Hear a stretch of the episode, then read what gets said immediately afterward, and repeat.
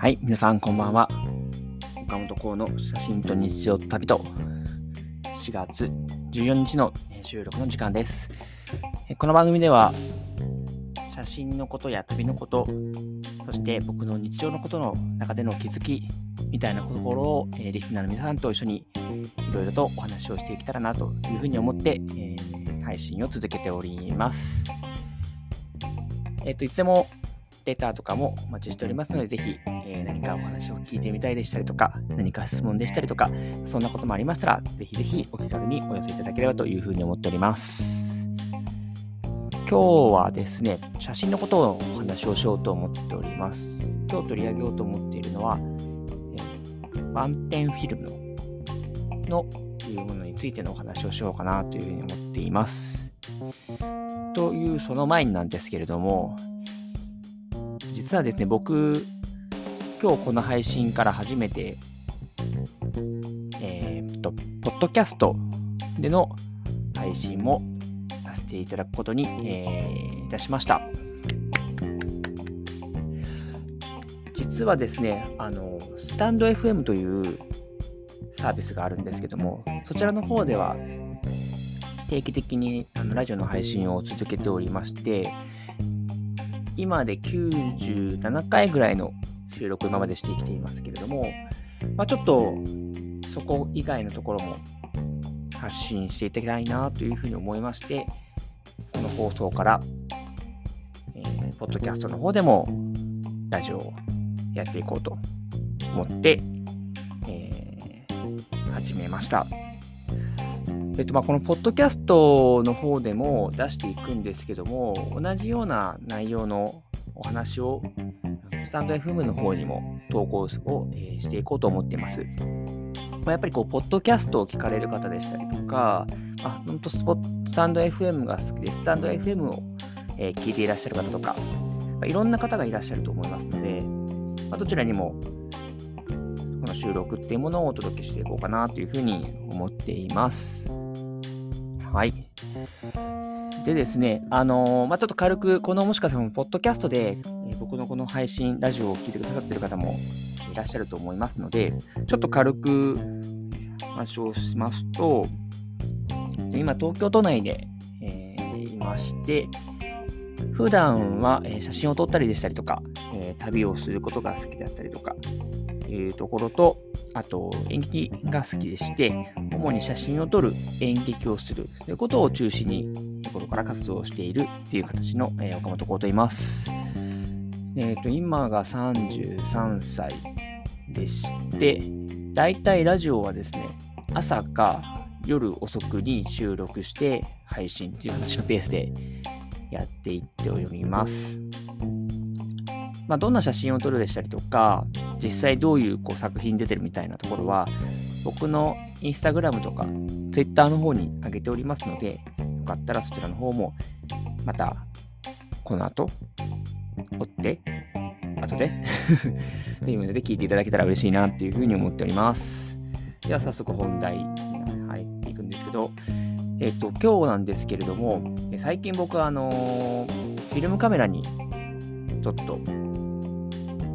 没頭しています。まあ、今ですと、大体、なんて言うんですかね、あの、デジタルカメラで撮ってる方がすごく多いと思うんですけれども、まあ、もしくは iPhone でしたりとか、Android のあのスマートフォンのカメラで写真を撮るって方が多いと思います。大体そこから少しもう少しこう、もっと撮りたいなとか、表現したいものが出てくるってなった時に、ミラーレスを買ったりでしたりとか、そこからレンズを買ったりだとか、まあ、そういうのなんかレンズ沼にはまるとかって、なんかよく仲間内で言ったりするんですけれども、まあ、そうやってはまっていったりするんですよね。で、どうなんですかねあのもちろんそのデジタルより前にカメラっていうのはそのフィルムカメラの方が先だってあってそこから進化していってデジタルカメラになっていってちょっと今日は細かい話はしないんですけれども、そのデジタル一眼レフカメラが今度はミラーレス一眼カメラっていう形で、より軽量でコンパクトで、えー、より撮りやすくなったっていうところまで今来てるっていう形なっています。っていうとこなんですけども、いつですかね、何年か前まあ、僕もカメラを始めて4年、5年ぐらいなんですけど、まあ、フィルム、フィルム自体は、もずっとあって、当然それでこう、作品を出されてる方もいますし、いう方もいますけど、すごくこう、より一般、大衆の人にこう、すごく流行りだしたっていうのは、ここ数年の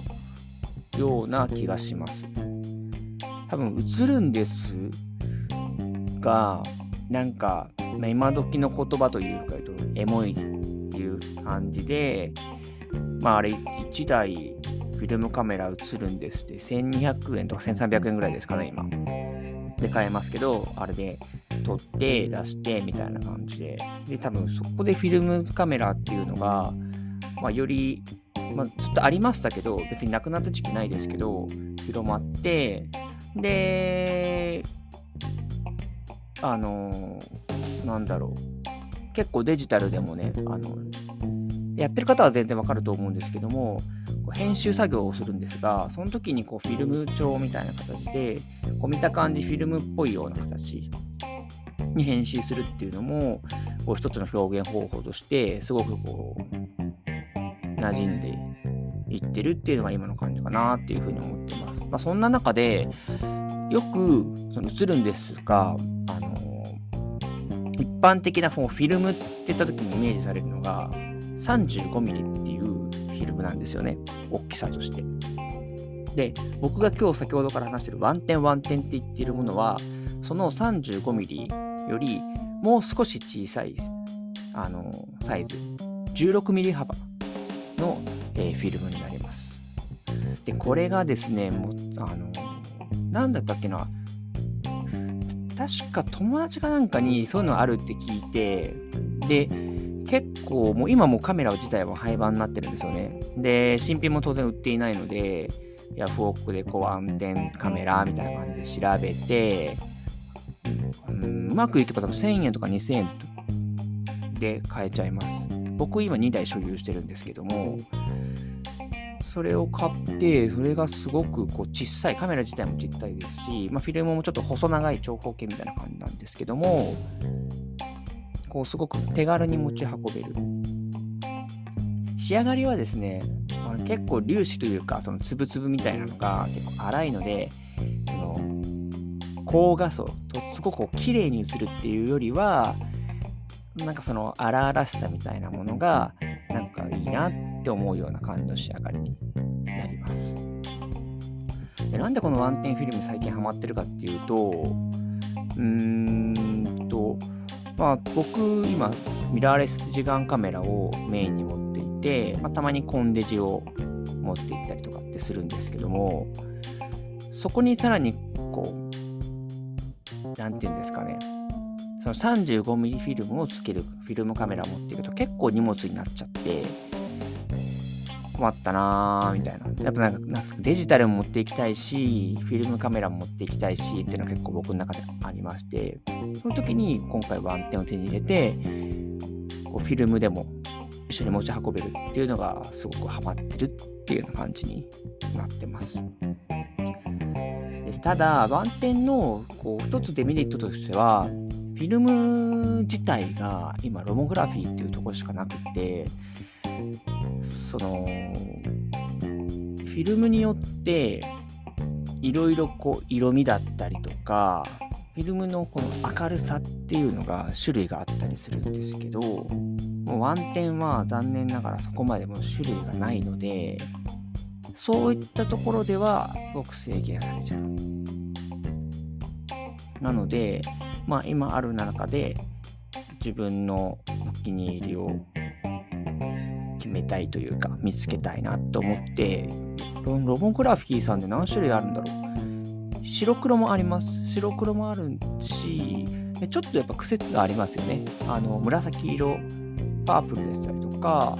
あなんだったかな。ちょっとこうオレンジっぽいやつでしたりとかあと青色系だったかな。みたいな感じでちょっとカラーフィルムっていうような感じになってます。まあある種一つこうかんあのアーティスティックな感じの作品に仕上がるのでそれがすごく面白いというかいいなって思える人には楽しんでもらえるかなっていうふうに思います。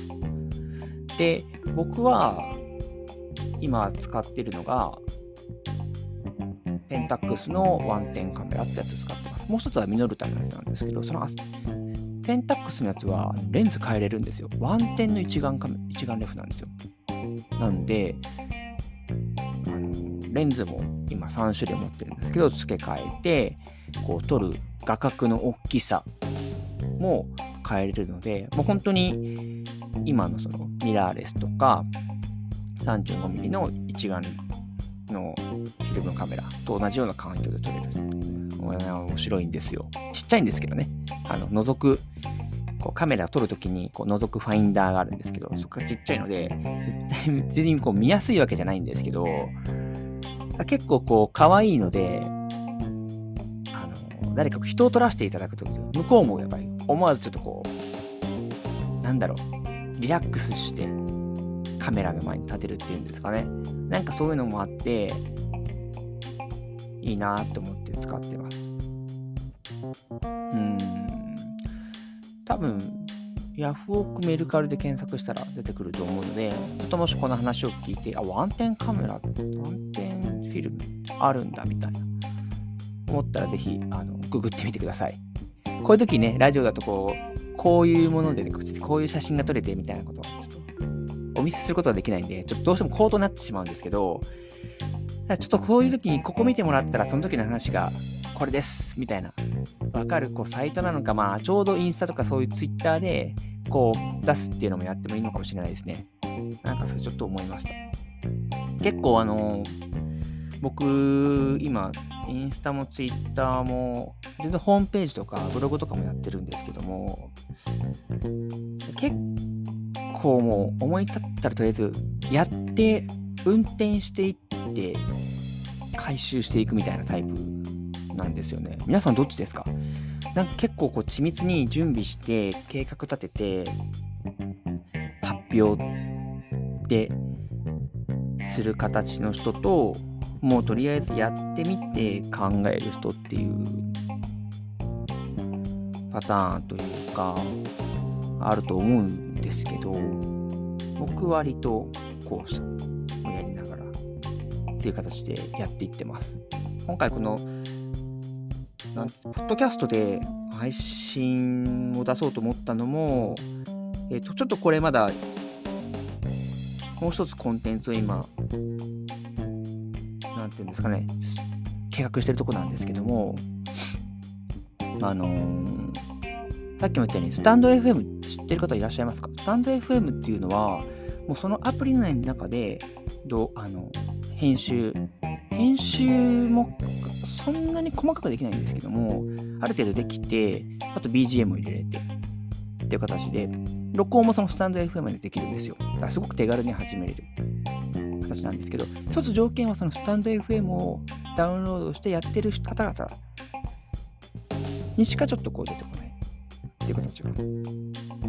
が。そうすると結構、うーんと、まあ、もしかしたら僕が配信してる、発信してるものに興味関心ある人に届かないんじゃないかなって思ってしまって、そういう時に、ポッドキャストっていうのは、